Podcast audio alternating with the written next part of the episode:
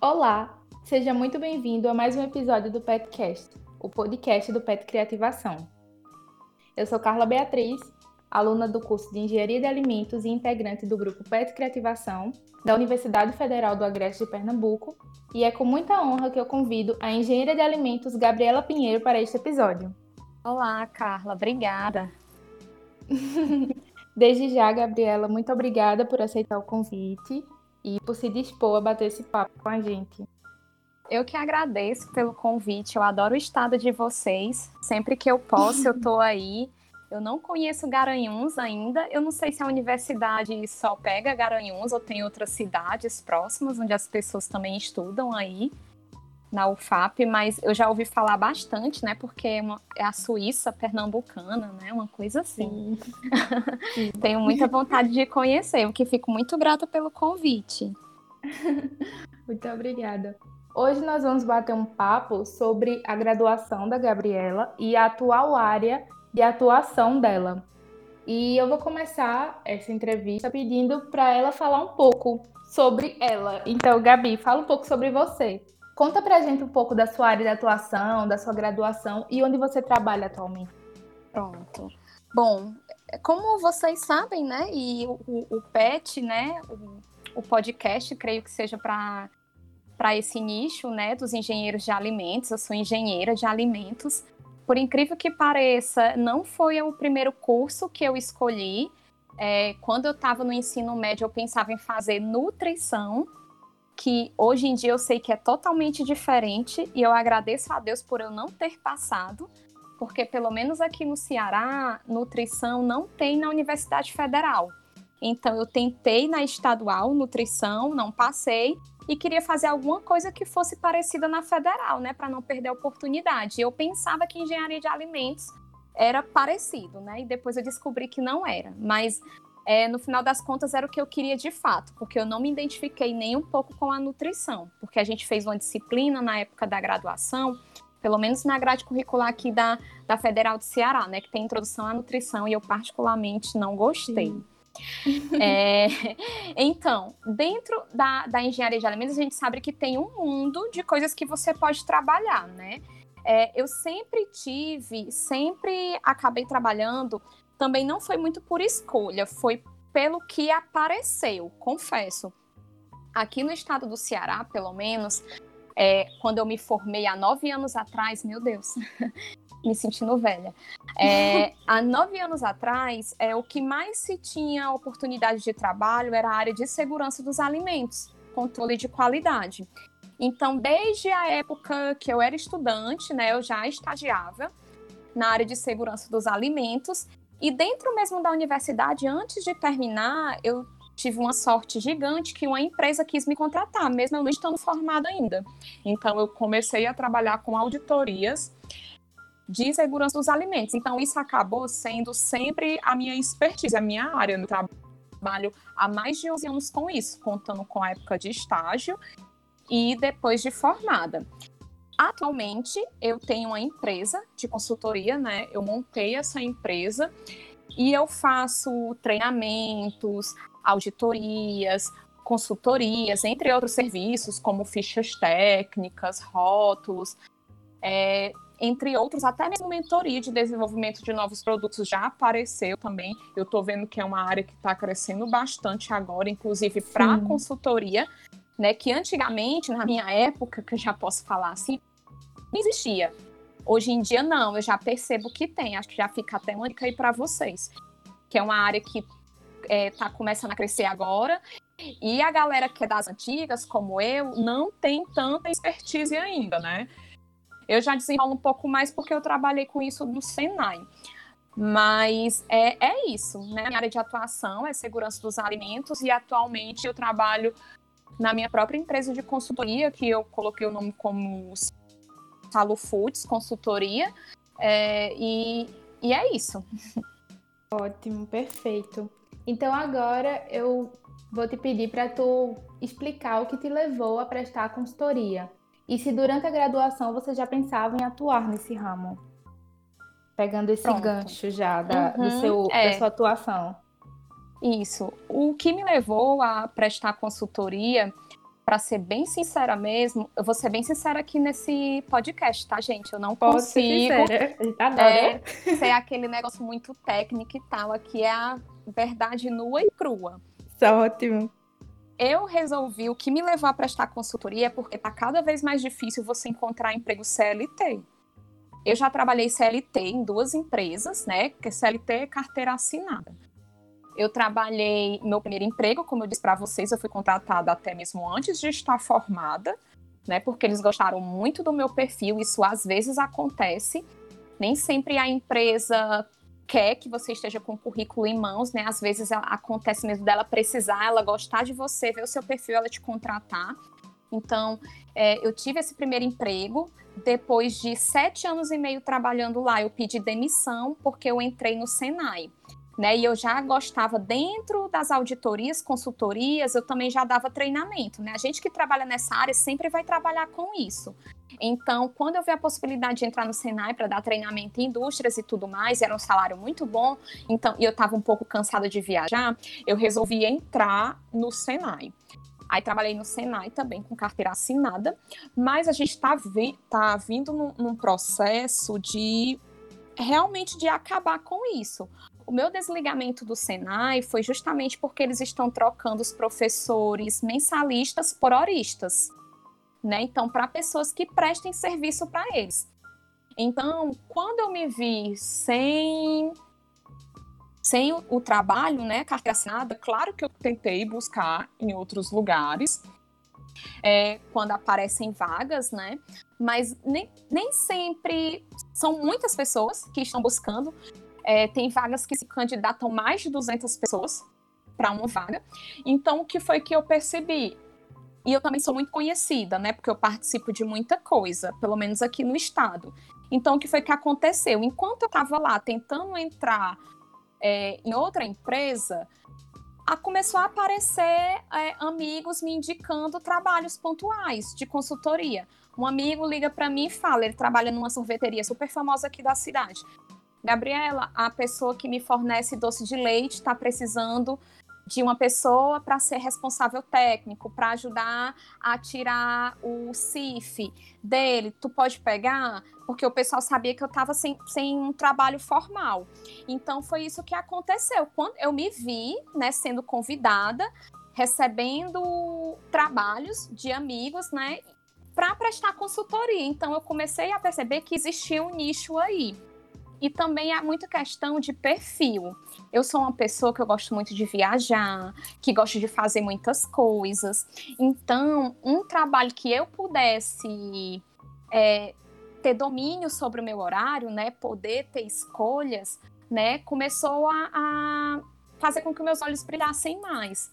Então, foi mais ou menos isso que me levou a prestar consultoria. Primeiro foi quando eu fui desligada de uma empresa, comecei a tentar vagas, mas não entrava nessas vagas. Às vezes até participava de algumas seleções. E nesse meio tempo começou a aparecer oportunidades. E eu fui pegando. Aí foi que eu vi que dava certo e resolvi, é, como é que eu posso dizer, legalizar, né? Criar CNPJ, emitir nota fiscal. Então foi mais ou menos isso que aconteceu. E sobre a outra pergunta, né, se durante a graduação eu pensava em atuar nesse ramo, para ser bem sincera, eu não pensava.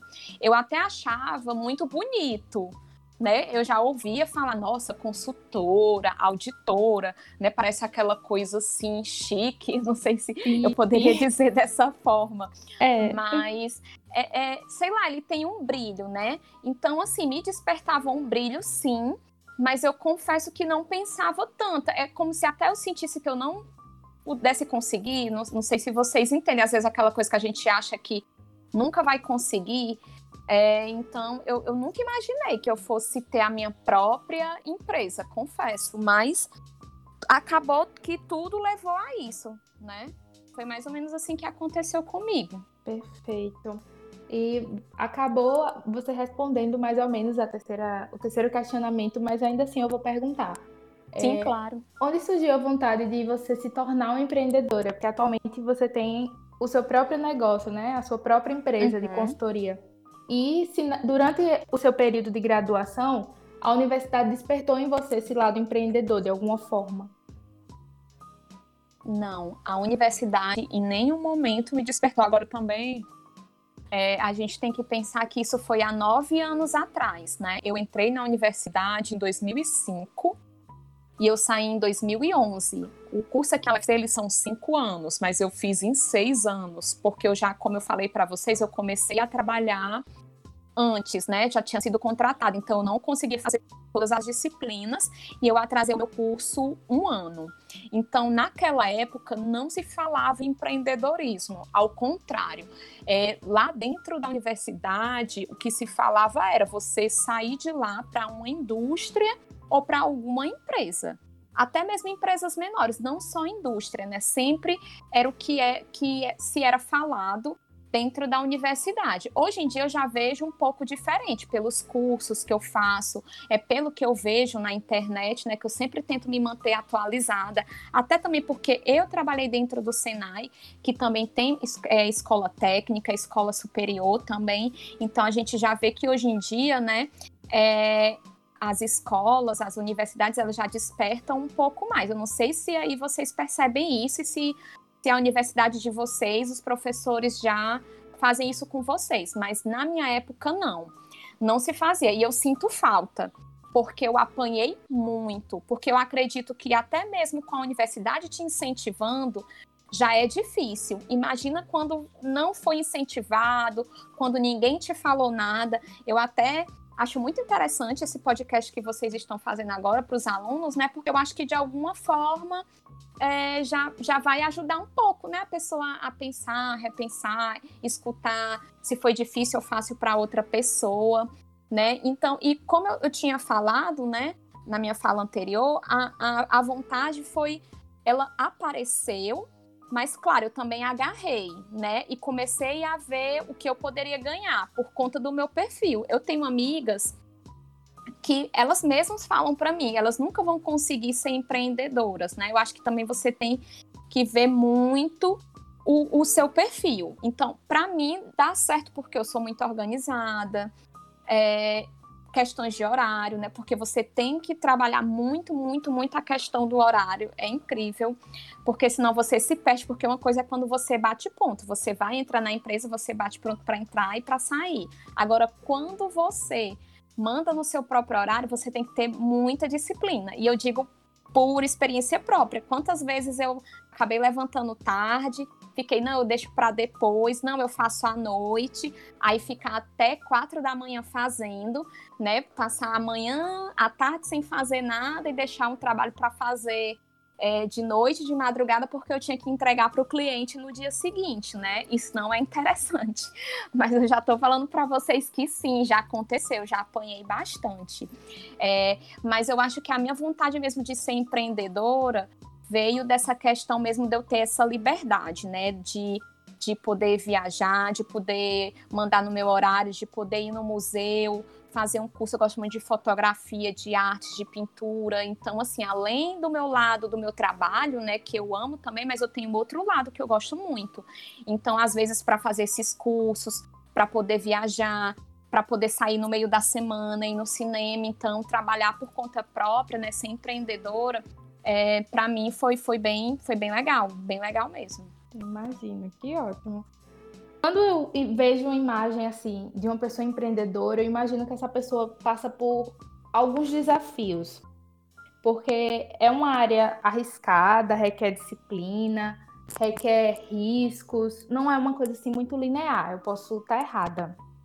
É arriscado mesmo. Não, não é tão simples. É, é, é muito fácil chegar aqui e dizer que, que ah, é ótimo que eu, que eu consigo consertar os meus horários, que eu consigo reunir, ajeitar os meus horários, mas é arriscado.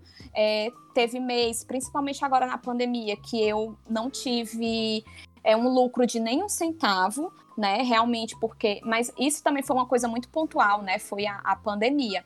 Mas quem trabalha de carteira assinada, independente se trabalhou ou não, às vezes teve até um pouco do salário, é, teve uma redução no salário, mas teve, né? Quando você é empreendedor, não existe isso, né? Então é arriscado sim. É, eu fiquei meses sem receber dinheiro. já teve mês que eu, que eu consegui, de todos os serviços que eu prestei, eu, eu ganhei menos de mil reais. Assim como tem mês que é seis mil, entendeu? Então, assim, você tem. É arriscado, porque pra, imagina para uma pessoa que tem todo dia tem que pagar a conta, né? Ou todo mês tem que pagar água, luz, aí um mês que não ganha nada, um mês que ganha menos de mil.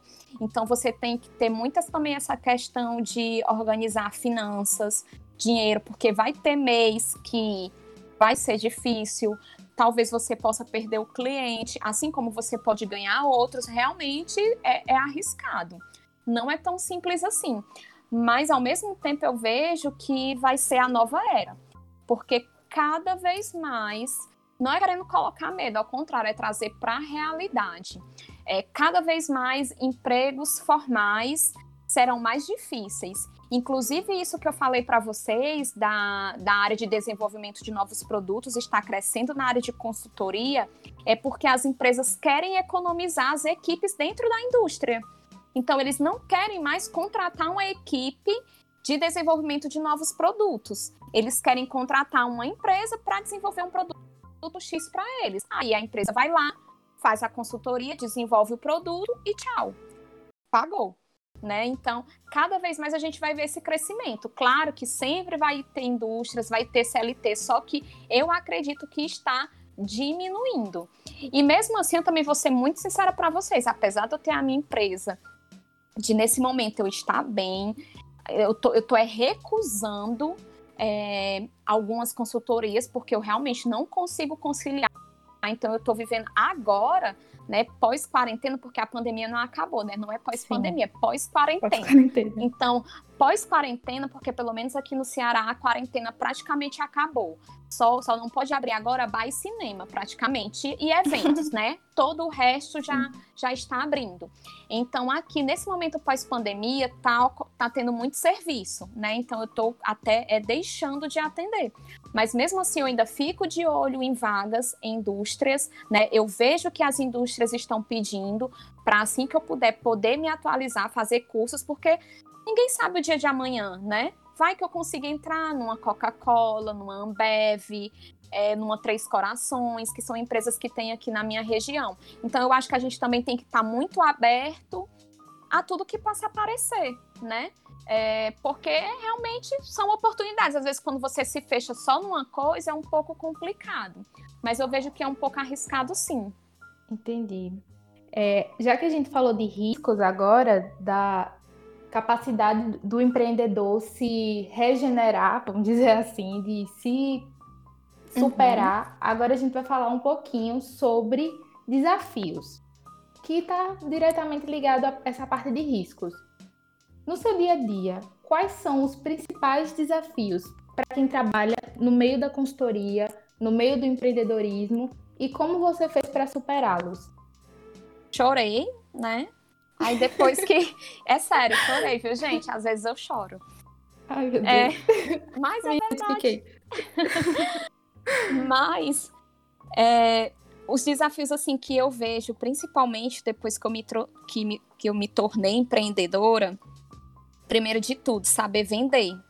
Eu, vi, eu tive uma dificuldade gigante em saber vender porque eu sou muito técnica.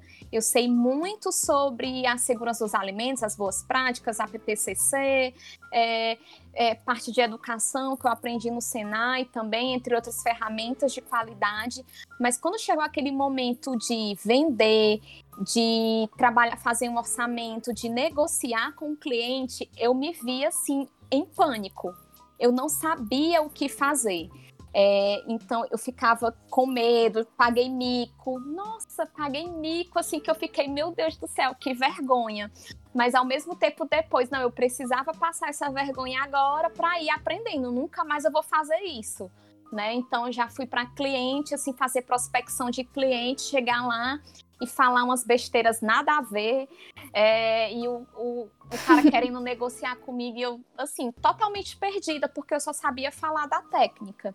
Então, eu, eu acredito Imagina. que seja uma coisa que as universidades devem começar a trabalhar agora, até porque, já que elas estão impulsionando o empreendedorismo, né, então que elas deem realmente ajuda, né, a isso. Então, eu acho que você saber vender, eu confesso que eu acho que eu ainda não sei muito, mas tá dando certo, né? Alguns, como eu falei para vocês, paguei mico, não fechei o contrato, é, e, e, eu acredito sim que foi porque eu não, não, não realmente não consegui vender, não tive essa expertise, paguei mico, não mostrei, é, como é que eu posso dizer, eu não mostrei segurança, né, pro, pro proprietário para o meu cliente. Então, por que, que ele vai me contratar se eu não mostrei segurança para ele, né? Ele já está me procurando porque ele quer uma segurança de alguém para fazer um serviço para ele. Então, isso foi uma coisa que eu aprendi também agora na prática, né? Então, eu, eu acredito que esse foi um dos principais desafios, a questão de saber vender. O segundo é questão realmente de organizar o tempo. Porque a, é, a partir do momento que eu digo que eu quis ser empreendedora, que eu gostei disso, porque eu posso organizar meu tempo, ao mesmo tempo isso é bom, mas ao mesmo tempo é um desafio e é ruim, porque a gente tende, pelo menos eu, eu sou muito procrastinadora, muito. Até no meu perfil do Twitter, né, que o meu Twitter ele é mais para brincar, não é para trabalho. O, o, Instagram eu até uso para as duas coisas, eu posto coisa de trabalho, posto coisa de brincar. É, o Facebook eu já posto mais coisa de trabalho, o LinkedIn também, até porque o LinkedIn é para isso. Mas o meu Twitter é só algazarra, é folia. E lá, até no meu perfil, eu tinha lá, eu era procrastinadora oficial, né? Então, para mim, foi um desafio. Foi e é um desafio muito grande, né? Ajustar minha agenda, realmente fazer é, aquilo no dia que eu me propus a fazer, porque eu tenho. É, isso é uma característica minha, né? Talvez alguns do, do, dos ouvintes vão se identificar, outros não. Mas uma das, da, da minha característica, uma das minhas características é essa. Eu penso muito assim. Ah, eu marquei hoje de fazer, de fazer um manual de boas práticas, de fazer um pop, de fazer um rótulo. Ah, mas segunda de manhã. Mas aí eu penso, ah, mas segunda tarde eu tô com tempo livre, então vou deixar para fazer segunda tarde. Aí, de repente, outro cliente liga, ou aparece alguma situação, ou eu preciso ir ao dentista, ah, meu dente está doendo, vou ao dentista. Aí, vixe, então vou colocar para noite. Aí, quando é à noite, aí eu queria tanto assistir um filme, aí eu vou assistir só mais um episódio do seriado que eu gosto. Quando eu vejo, já tô terminando a temporada.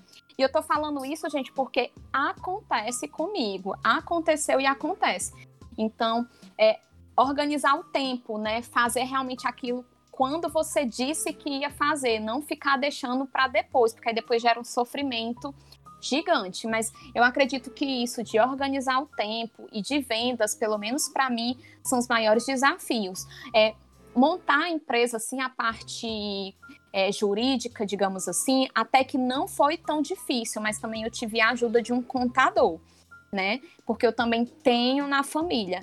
Mas quando você não tem na família, você pode pagar. Se você não puder pagar, eu ainda acho que hoje em dia também não é tão difícil, né? É, hoje em dia você tem muita informação na internet.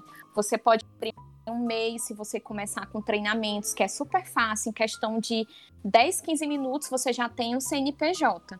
Então, hoje em dia, eu acredito que essa parte jurídica, emitir nota, a prefeitura da tua cidade te ajuda. Eu fiz muito isso agora dentro da pandemia e foi muito simples, né? Eu não precisei pagar contador nem nada. Hoje em dia é muito automático, é que nem esses aplicativos que você nunca viu, mas de alguma forma você vai sabendo usar, né? Então eu Sim. acredito que realmente vendas e organizar o tempo é, são as partes mais difíceis. É questão de montar o orçamento, negociar com o cliente, mas eu já dou uma dica para vocês: sempre coloque o preço mais alto, porque ele vai querer é, negociar com você. Então, ah, o teu serviço é, sei lá, 500 reais, aí tu bota que é 600, 700, aí ele vai pedir vai, vai negociar, ah, mas não sei o que, vamos diminuir. Eles às vezes vão querer. Teve um, um, cliente que me pediu um treinamento de boas práticas. Geralmente o treinamento que eu ministro é de 16 horas. Aí ele queria, só que aí eu conto, faço o cálculo né, do valor final. é, do serviço por horas. Aí ele queria diminuir. Aí eu já vejo que eu consigo diminuir para 12 horas se eu tirar algumas coisas aqui, se eu acelerar o treinamento sem ter perda de qualidade de conteúdo, né? Então assim você vai trabalhando. Mas eu aprendi na prática, sofrendo. Chorando. eu imagino. Agora a gente já conhece quem é Gabriela Pinheiro, já, a gente já sabe onde ela atua hoje em dia e agora nós vamos direcionar as perguntas ao trabalho, a empresa dela, a relação dela com o cliente, com as pessoas. Que eu acho que a gente tem essa curiosidade. Eu, como estudante, tenho muito essa curiosidade de como é fora da universidade, porque a gente está meio que imerso num comportamento é, sempre igual, de assistir aula e tudo mais, mas principalmente nessa consultoria que a gente precisa trabalhar muito com pessoas, precisa dialogar muito com as pessoas.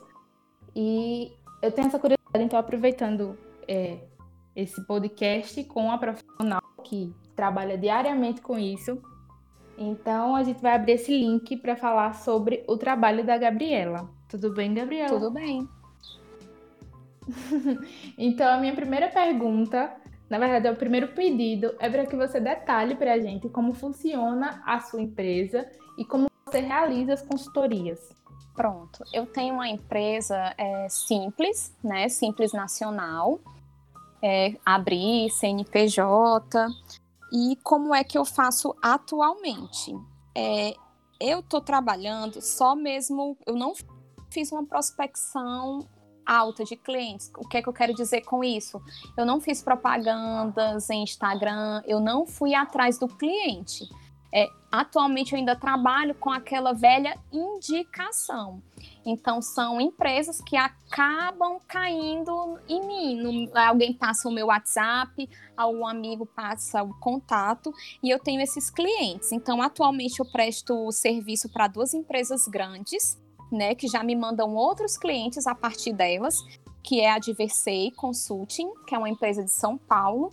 Então, eles prestam consultorias em todo o Brasil. Aliás, é em todo o mundo, né? Mas eu trabalho para a empresa aqui do Brasil. Então, eu trabalho para eles, presto serviço para eles, aí eles me mandam clientes como Carrefour, McDonald's, Rede Acorde Hotéis, Atlântica Hotéis. GJP Resorts, então grandes empresas, né, que eles prestam consultoria. Então, como eles não têm funcionários em todo o Brasil, então eles contratam consultores independentes, que foi o meu caso.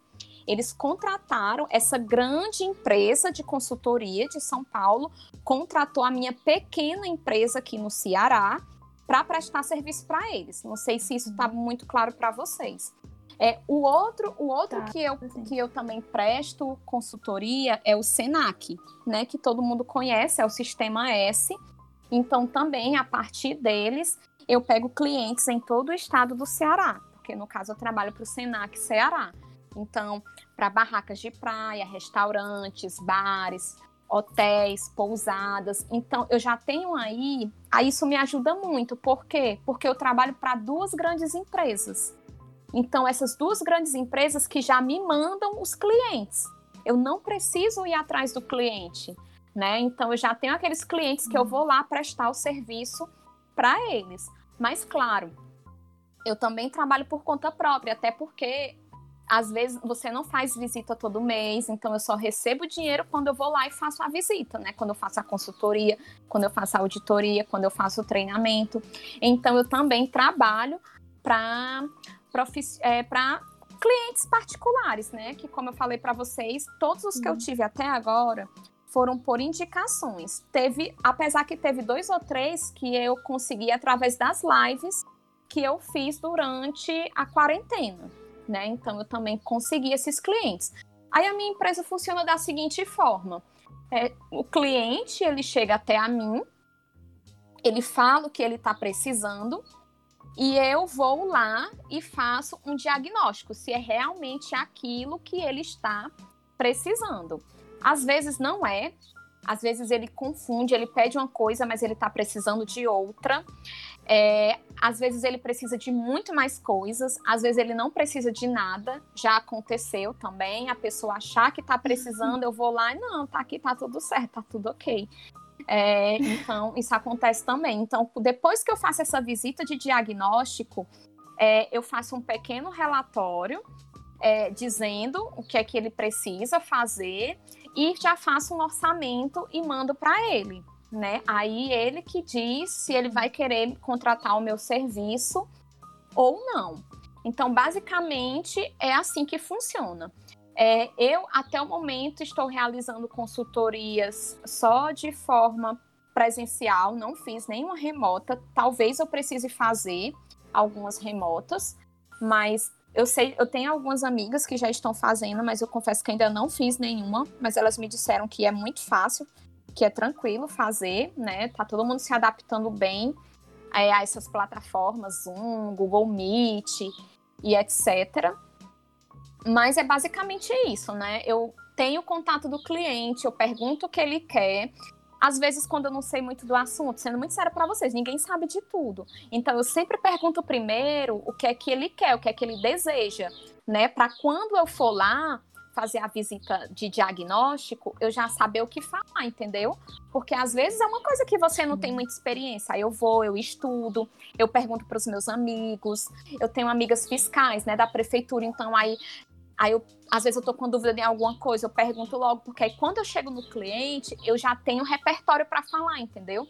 Eu tenho coisas para falar, mas já aconteceu também dele me perguntar alguma coisa, eu não ter certeza 100% na hora e eu falo: "Olha, é, eu sei mais ou menos como anda isso aqui, mas eu vou verificar para você e te passo depois.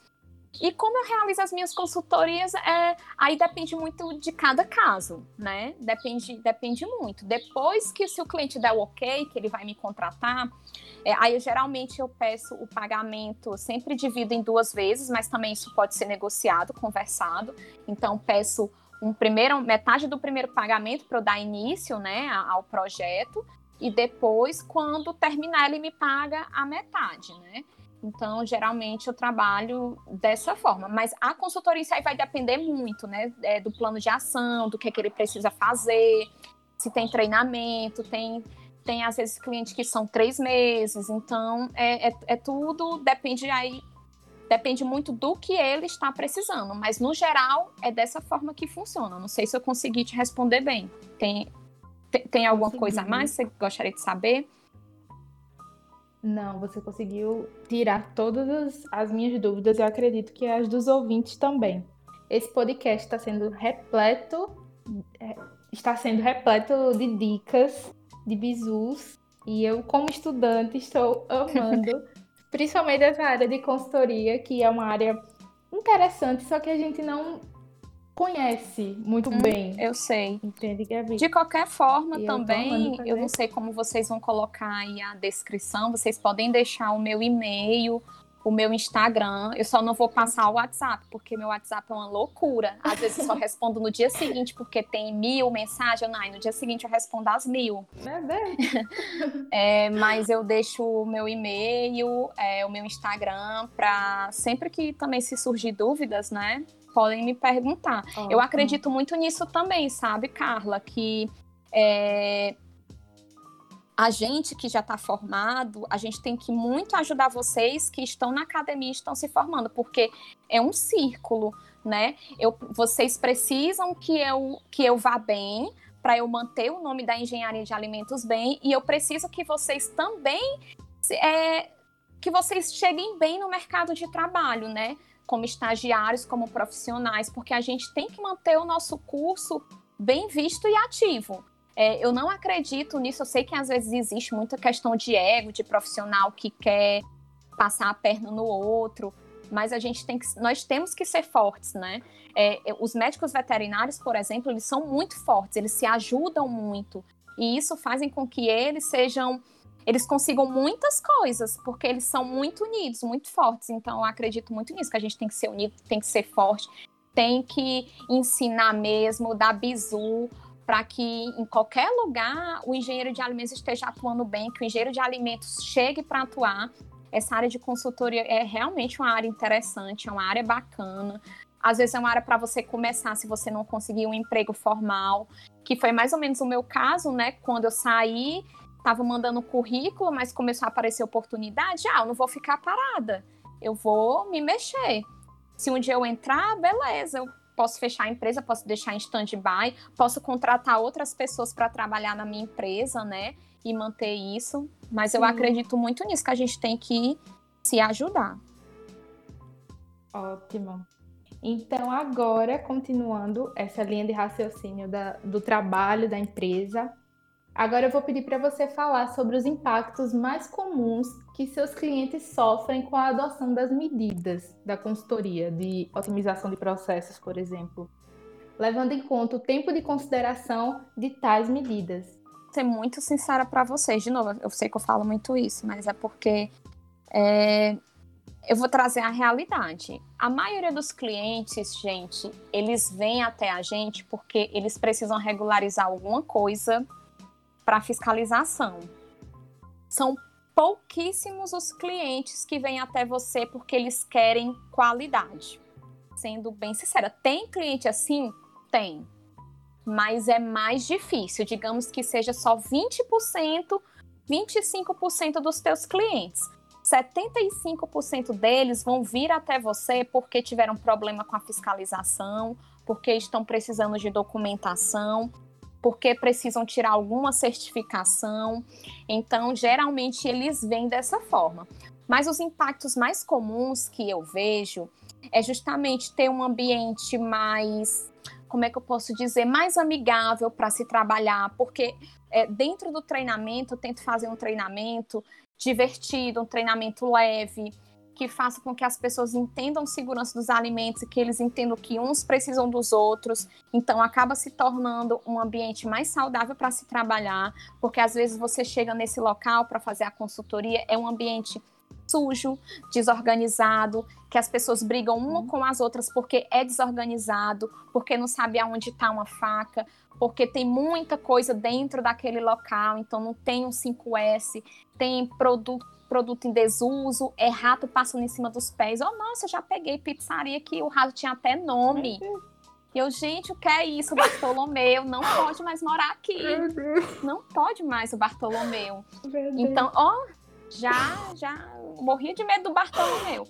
Mas o que eu vejo assim, de, de otimização de processos é isso. É um ambiente mais interessante, mais amigável, mais leve para se trabalhar.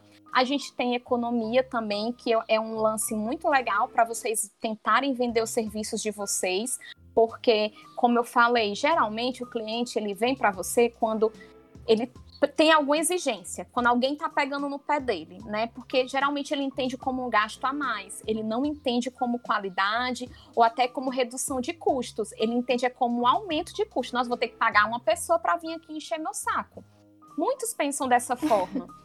Mas quando você começa a organizar é, uma área de produção, uma área de manipulação de alimentos, quando você começa, começa a comprar menos, quando você, é, tipo, fazer uma rotatividade mesmo. Para que, que eu vou comprar não sei quantos quilos de tomate ainda tem tomate aqui. Às vezes são coisas tão, gente, são coisas tão simples, tão básicas, mas naquela correria e cada um só querendo pensar em si, né, que às vezes é o que a gente vê dentro das cozinhas, das áreas de manipulação.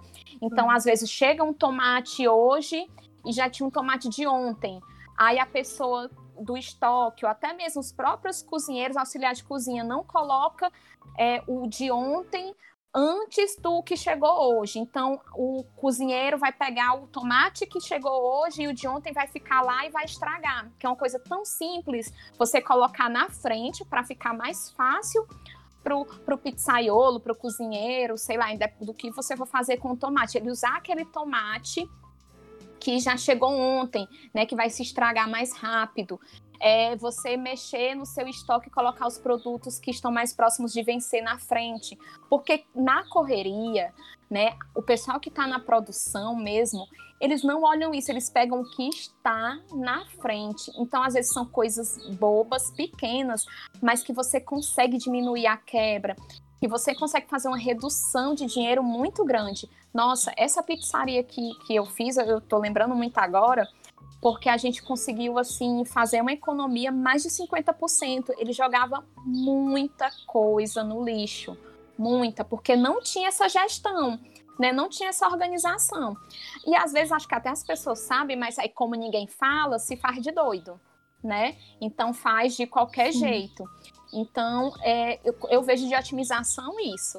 É, também essa redução de custos, quando você tem um local que está organizado, você tem essa redução. E fora que você vai estar tá livre de, de algum problema com o teu cliente, que não vai pegar um alimento estragado, né, ou com algum, sei lá, com fio de cabelo. Você também não vai ter problema se tiver uma fiscalização, que as pessoas não conseguem enxergar isso como redução de custo também, mas se você for pagar uma multa, né, se você perder clientes, aí ele sai falando mal do teu estabelecimento, então ainda tem essa questão oculta, né, que a gente não vê, mas que não deixa de ser de otimização de processos também. Mas eu consigo enxergar mais isso aí, um ambiente leve, melhor de trabalhar, um ambiente limpo, organizado e também economia de dinheiro. Ótimo, ótimo. É, Gabi, como é essa relação com os clientes? Existe alguma resistência para aceitar suas recomendações? Olha, a minha relação atualmente com os meus clientes são ótimas, né? É, um, são, é uma relação ótima. É, mas, apesar de ser ótima, sim, existe resistência para algumas coisas. É, eles é, não escutam, fingem que não escutam.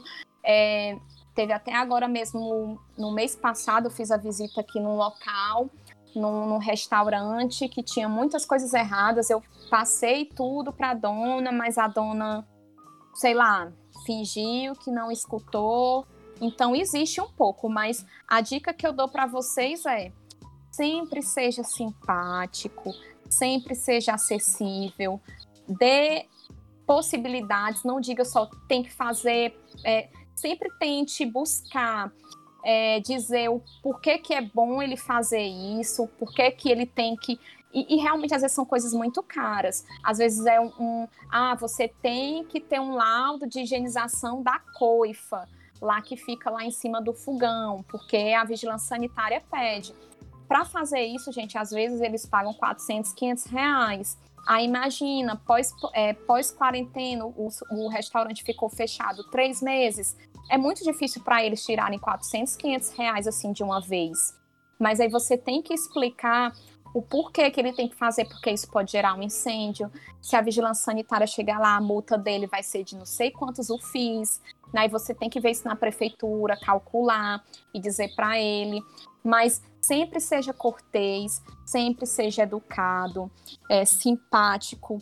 É, diga possibilidade se ele não pode comprar um um, sei lá, uma bancada de aço inox que é muito caro, mas se pode comprar uma placa ou se pode pegar aquela mesa que é, colocar um tipo uma fórmica que é lavável ou um, um, plástico que é lavável. Então a gente tem que trabalhar muito com isso também, né? Porque o, o ideal perfeito nem sempre existe. É, você vai, você trabalha numa Nestlé, numa Danone, a Sinox para eles é uma coisa. Agora você vai trabalhar para um pequeno estabelecimento, para um restaurante, para uma pessoa que cozinha dentro de casa. Eu tenho um cliente, gente, que faz comida dentro de casa e vende nos apps, né? Rap, Uber Eats. Então, a abordagem é diferente, né? Sempre seja esteja, por mais que você não esteja muito seguro, mas tente se mostrar seguro, porque quando o cliente ele vai atrás de você, ele está buscando isso. Ele não vai atrás de você à toa. Ah, eu tô com dinheiro aqui para gastar, eu vou pagar a Gabriela, porque eu, eu, eu tô cheio de dinheiro para gastar, eu quero gastar. Eu quero pagar essa menina aqui. Não é isso que acontece. Quando eles contratam a gente, ou quando a gente mostra um serviço para eles, a gente está mostrando alguma segurança que ele vai ter. Aí ele, ah, eu vou pagar essa menina aqui porque ela tá me dando segurança nisso aqui. Isso aqui eu sei que eu não vou ter problema, porque ela vai resolver para mim. Então, eu acho que, que é essa relação que eu tenho com os meus clientes, que eu dou a dica para vocês terem. Eu também aprendi isso na prática, né? Porque, como eu disse para vocês, eu era uma pessoa muito técnica, então eu falava aquilo que estava dentro da legislação, aquilo que estava dentro do livro. Então, quando você vai para a prática, você percebe que você tem que ser maleável, algumas coisas que você tem que dar tempo para ele. É alguma coisa como esse da coifa que tinha que limpar ela, eu não tenho dinheiro então vamos fazer daqui a três meses, vamos colocar aqui no plano de ação, porque se a vigilância vir, a vigilância também vai entender que a gente está tentando fazer, né, na medida que a gente possa. Agora, as resistências, elas existem sim, é, e existem tanto do, do lado do dono, quando ele não quer gastar, porque às vezes é necessário, por mais que a gente tenta resolver de alguma outra forma.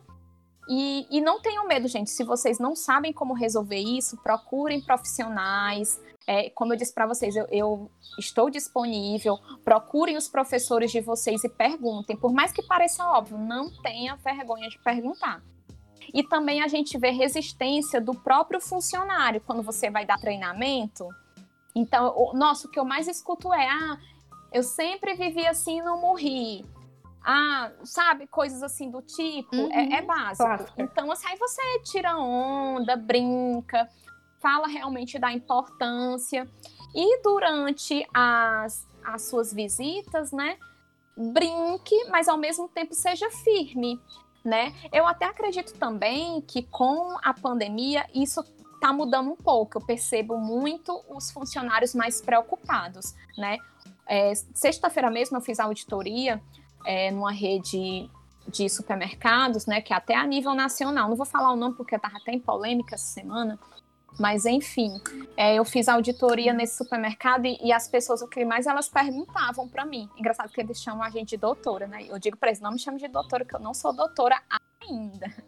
Mas, doutora, mas isso, e se eu lavar a mão assim, e se eu fizer assado, porque eu não quero pegar o Covid, eu não quero contaminar ninguém. Então, hoje em dia eu já percebo um pouco uma diferença, né, dos funcionários, é, porque eles estão começando a acreditar no invisível. Porque antes era muito difícil. Tinha muito essa, resistência. Ah, o que não mata engorda. É, eu sempre fiz assim, tô aqui vivinho, né? Então eu escutava muito isso. Mas é resistência vai ter, mas é você saber realmente lidar com a situação. Sempre tente não entrar de frente, nem com o funcionário, nem com o teu cliente, até porque é ele que te paga. Agora, claro, se você vê que Sim. a pessoa está só te usando pelo teu nome para dizer que tem um controle de qualidade lá, tenha cuidado, né? Tenha cuidado também. Uma coisa que eu faço é, eu deixo tudo registrado. Tudo que eu oriento, ou eu compro, dependendo do local, eu compro um, um caderno de atas e deixo lá na visita que eu fiz, digo que eu vi, digo que eu orientei, coloco um plano de ação. Ah, eu vi isso aqui, é, pedi para o fulano resolver e dei, combinei com ele que em até um mês, em até dois meses será resolvido. Sempre deixe tudo registrado. Tem outros que é registrado por e-mail, faço um relatório e envio para o e-mail do estabelecimento. É, então, mesmo que você tenha também uma boa relação com os clientes, eu super sugiro que você faça isso, porque são documentos, né? Fica tudo registrado. É bom para você, é bom para o seu cliente, é, é, é bom para todos, né? Então, eu acredito que é mais ou menos isso. Sim. Ótimo, Gabriela. E agora nós chegamos à nossa última pergunta. E eu acho que é a pergunta mais aguardada para quem está querendo ir para o ramo da consultoria, para quem está querendo abrir o próprio empreendimento.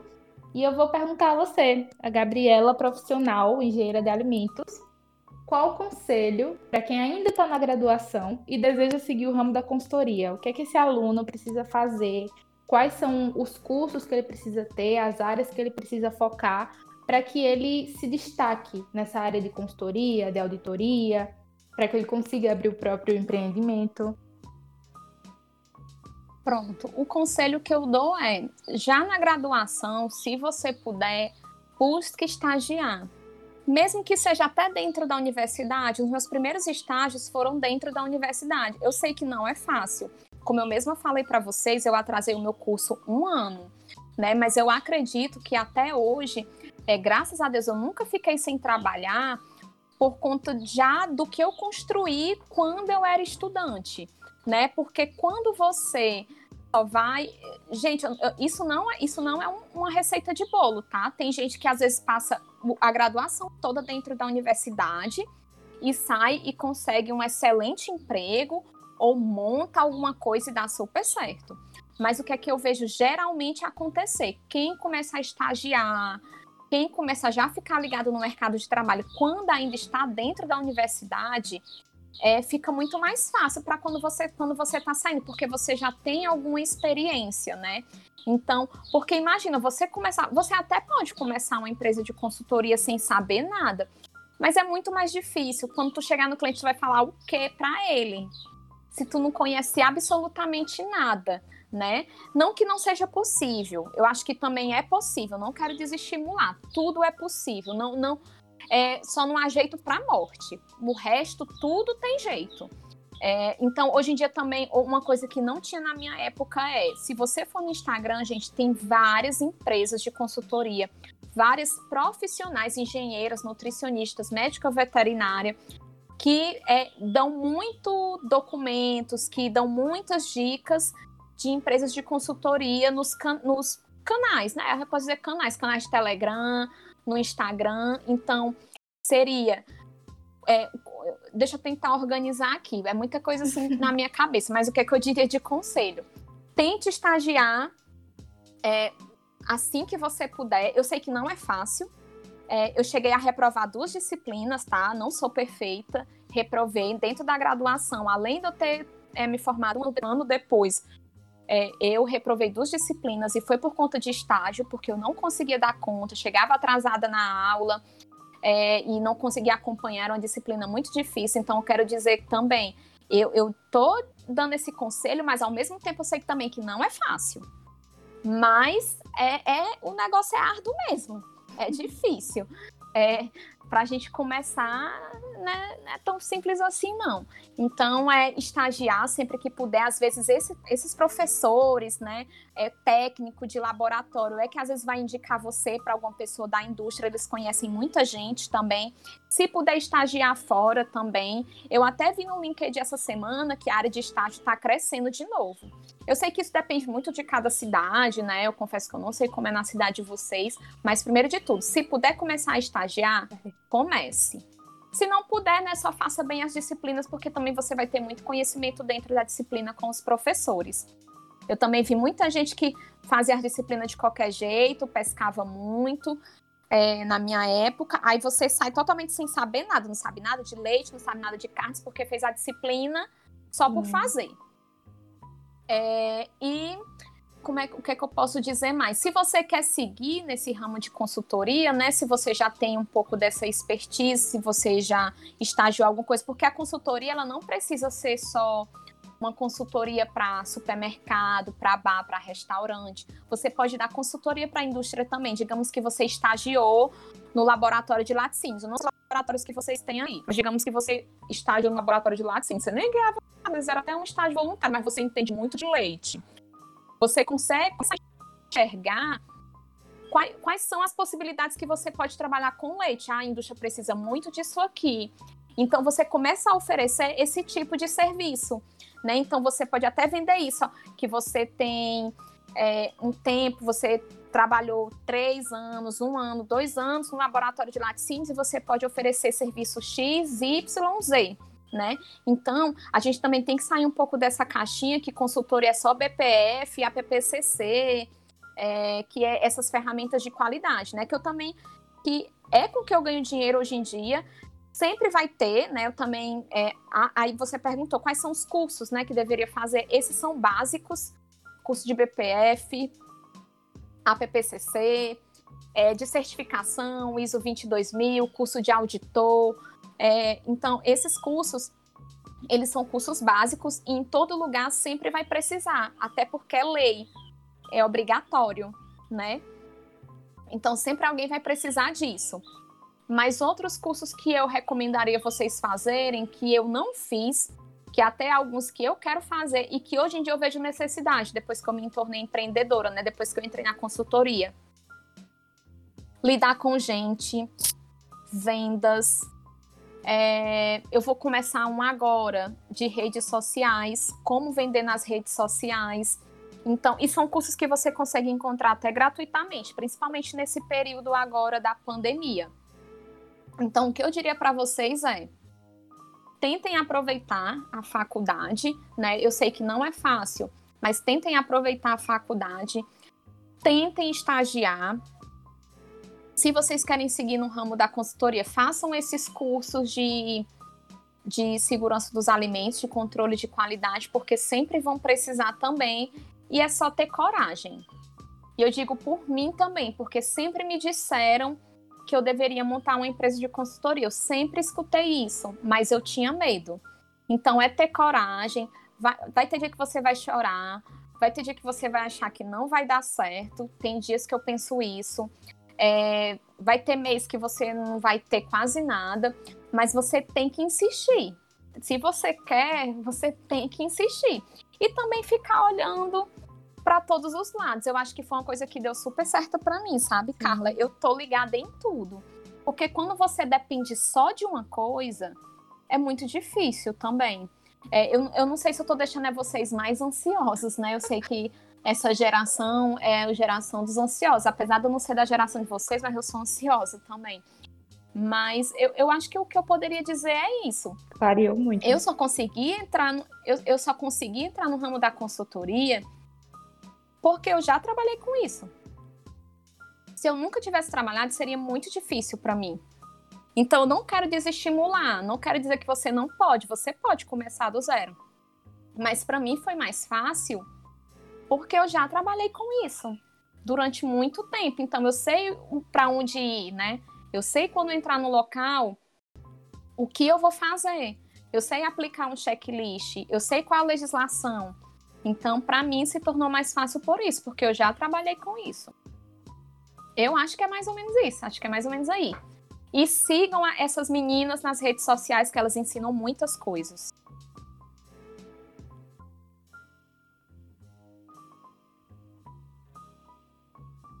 Ótimo, Gabriela, ajudou muito. E agora nós chegamos a, ao final da nossa entrevista, a parte das considerações finais. E eu gostaria de perguntar se você tem algo para falar, alguma consideração final antes do eu fim queria agradecer, né? Agradecer pelo convite. Espero um dia conhecê-los pessoalmente quando passar tudo isso. Tenho muita vontade. Eu tenho muitos amigos em Pernambuco Acho que me chamaram até pra um lugar aí bonito, sei lá. Acho que é um lugar pra cantar, não lembro. É. É um ah, lugar muito é. bonito mesmo. Enfim. É... É, queria muito agradecer, espero ter ajudado de alguma forma. Eu tentei ser, ser o mais espontânea possível, é, falar o que realmente se passou na minha cabeça, é, o que eu acredito que seja é, o, o, certo, né, pelas perguntas que a Carla fez. Se vocês tiverem alguma dúvida, é, vocês podem me contactar pelo meu e-mail, gabrielaengenheira.gmail.com ou pelo meu Instagram, arroba bibipinheiro. Então, no que vocês tiverem dúvida, vocês podem me perguntar. E é isso. Se, se vocês é, querem é, ser consultores, vão lá, firme e forte. Tem espaço para todo mundo, tá, gente? tem, tem espaço mesmo. É, não, não é uma coisa que você também vai enricar, certo? Eu não sou rica, mas eu já consegui fazer muita coisa, né? Já viajei até para a Rússia. Então, assim, quando você sabe administrar bem o dinheiro é, e quando você faz o que você gosta, porque também isso é muito importante, né? É você, porque não é fácil, então que pelo menos você goste. Claro que se eu pudesse não trabalhar, eu não trabalharia se eu fosse rica. Mas assim, o que eu quero dizer para vocês é, se se você, é, quando você gosta, né, se torna um pouco mais fácil, né, de, de você passar por essas dificuldades. Então, que vocês vão em frente, não tenham medo. Errar também é, é, é, natural. Eu errei, já paguei mico, com certeza vou pagar, com certeza vou errar. E não tenham medo de pedir ajuda, porque às vezes o que acontece muito é isso: a gente fica com vergonha e não pede ajuda, não pergunta. É, mas eu acho que aí durante o podcast a gente já falou um pouquinho sobre isso, né? É de que você é, perguntar para o cliente antes o que ele quer, para tu tá, dar uma estudada antes, para quando chegar lá tu saber o que fazer e realmente ir em frente, porque se não for, se você não meter as caras, aí nunca vai meter as caras e nunca vai dar certo. É isso. E só mesmo agradecer a vocês e que, fique, que todos fiquem bem, que tudo vai passar.